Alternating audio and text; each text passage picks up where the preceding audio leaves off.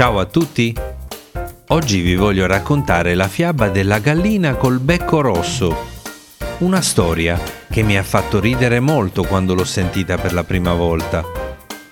La gallina col becco rosso era una gallina molto speciale perché il suo becco era di un rosso brillante che si vedeva da lontano. Era anche molto orgogliosa del suo becco e lo mostrava a tutti gli altri animali della fattoria che la invidiavano e la criticavano. Un giorno la gallina col becco rosso decise di andare a fare una passeggiata nel bosco per sfuggire alle chiacchiere degli altri. Mentre camminava, incontrò una volpe che la vide e le disse Ciao bella gallina, dove vai con quel becco così rosso? Vado a fare una passeggiata nel bosco perché mi piace il verde e il fresco, rispose la gallina. Ma sai che il tuo becco è molto bello? disse la volpe, fingendo di ammirarla.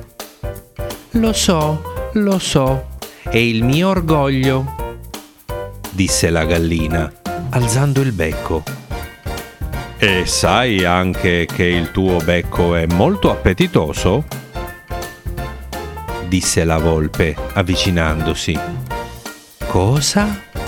No, no, non dire sciocchezze, disse la gallina spaventata. Sì, sì, è vero. Il tuo becco è così rosso che sembra una ciliegia matura e io adoro le ciliegie. Perché non me lo lasci assaggiare?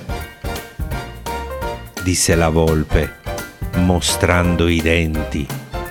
No, no, scappa via! Il mio becco è mio e non lo do a nessuno, gridò la gallina, cercando di scappare. Ma la volpe fu più veloce e le saltò addosso cercando di azzannarle il becco. La gallina si difese come poté, beccandola sul naso e sulle zampe.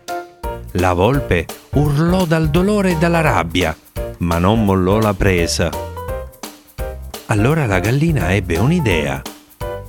Con un colpo secco del becco le staccò un orecchio.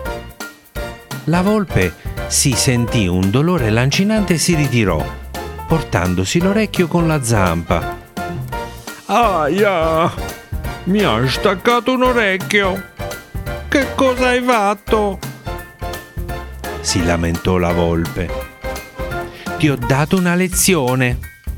Il mio becco non è una ciliegia da mangiare, ma un'arma da temere. Ora lasciami in pace e non tornare mai più disse la gallina, fiera di sé.